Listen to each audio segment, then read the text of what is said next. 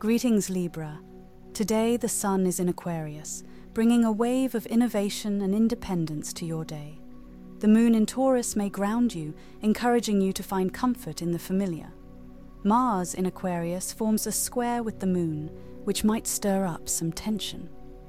However, Jupiter's conjunction with the moon in Taurus brings a sense of optimism and expansion, helping you navigate any challenges with grace. Saturn's sextile with the moon suggests a day of discipline and structure, which can help you achieve your goals. Looking ahead, Libra, Venus will move into Aquarius on Saturday, bringing a fresh perspective to your relationships and values.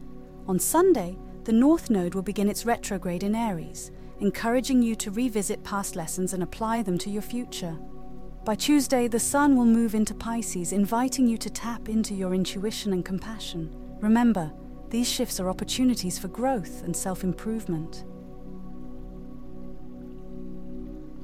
That's all for today, Libra.